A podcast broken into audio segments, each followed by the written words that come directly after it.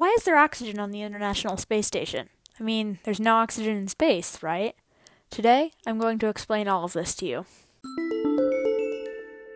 There are three ways for astronauts to get oxygen on the International Space Station, and I'm going to talk to you a little bit about each of them.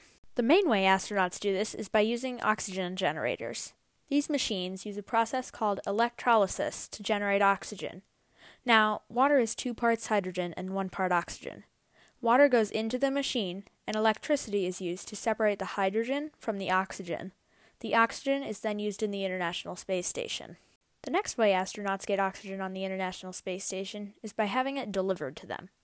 When Progress supply ships, European automated transfer vehicles, or the U.S. Space Shuttle dock at the space station, they pump oxygen and nitrogen into pressurized tanks at the airlocks. An automated system then mixes the correct amounts of these gases together and it pumps the mixture throughout the station.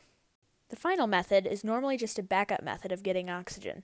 It makes oxygen through chemical reactions. This is done by a system called the Solid Fuel Oxygen Generator, or SFOG. It is also known as oxygen candles or chlorate candles. The SFOG has canisters that hold a mixture of powdered sodium chlorate and iron powder. When the SFOG is ignited, the iron powder burns at 1112 degrees Fahrenheit, this supplies the heat that is needed for the chemical reaction. With the heat, the sodium chlorate breaks down into two parts. One part is sodium chloride, or table salt. The other part is oxygen, which is used in the International Space Station. Thanks for listening in on this episode of Why Is That? Hope to see you next time.